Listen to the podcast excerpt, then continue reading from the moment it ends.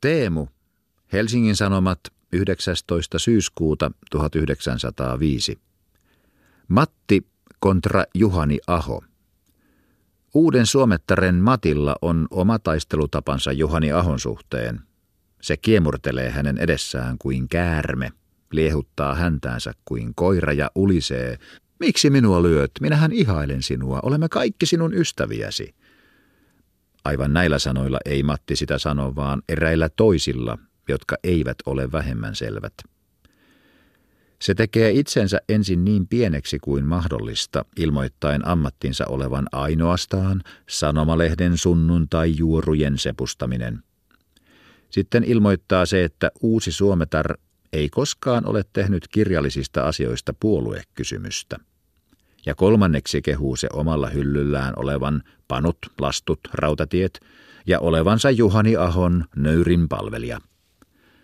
Näillä kolmella valtilla vastaa Matti siihen löylytykseen, jonka hän viime viikolla tässä lehdessä Aholta sai. Katsokaamme hiukan näitä valtteja. Mitä merkitsee tuo Matin äkkinäinen pieneksi tekeytyminen? Se merkitsee, että hän, joka muuten kyllä on valmis puhumaan ikään kuin koko Suomen kansa seisoisi hänen takanaan, tuntee nyt paraiten suoriutuvansa pulasta ylen katsomalla omaa ammattiaan. Hän alentaa itsensä omissa silmissään sunnuntai-juorujen sepustelijaksi päästäkseen niistä vaatimuksista, joita julkisen sanan käyttäjälle on tässä maassa asetettava. Suuresta matista tuleekin äkkiä pikkumatti. Se on hyvin opettava historia ja melkein yhtä huvittava kuin oli aikoinaan, mitenkä äkäpää kesytetään.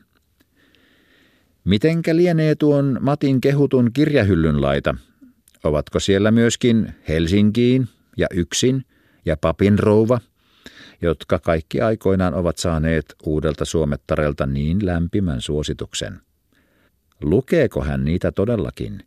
Ihaileeko hän todellakin Pariisin lokaviemäreitä?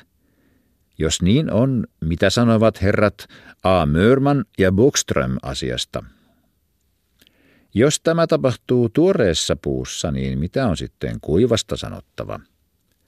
Matti blameeraa itsensä todellakin. Kiemurellessaan Juhani Ahon edessä unohtaa se oman lukijakuntansa. Ihmekös sitten, jos se unohtaa uuden suomettaren kirjalliset puoluekysymykset. Muistanpa minä ajan mokoman, jolloin meidän nuoret realistiset kirjailijamme, Juhani Aho niihin luettuna, kävivät uuden Suomettaren palstoilla lantatehtailijain nimellä. Eikä ole minulta unohtunut sekään, että koko uuden Suomettaren leiri kynsin hampain taisteli valtiopäivillä niitä samoja kirjailijapalkintoja vastaan, jolla se nyt puolustelee kotimaisen hallituksen puolueetonta kantaa kansalliseen kirjallisuuteemme nähden. Ei, hyvä Matti. Jos meillä on nuori kansallinen kirjallisuus, niin kyllä se on syntynyt huolimatta uuden suomettaren vastustuksesta, eikä suinkaan sen avulla.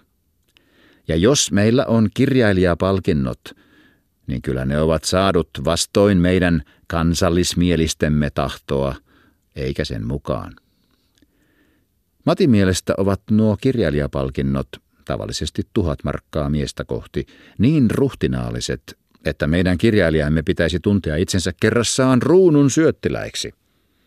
Kuitenkaan eivät nuo palkinnot, vaikka niitä saisikin joka vuosi, vastanne edes puolta siitä vuosipalkasta, jonka Matti itse saa sunnuntai-juorujensa sepustamisesta. Minun mielestäni taas ovat nuo kirjailijapalkinnot niin pienet, ettei niistä maksa vaivaa puhuakaan. Kunniapalkintoina ne ehkä voisivat käydä laatuun, jos niiden jakajina olisivat esimerkiksi molemmat kirjallisuuden seurat, taikka säätyjen asettama valiokunta – mutta siten kuin niitä nykyään jaetaan. Die Ehre bleibt immer auf meine Seite, sanoo saksalainen. Samaa ei voi Matti sanoa. Kunnia ei ole tällä kertaa jäänyt hänen puolelleen.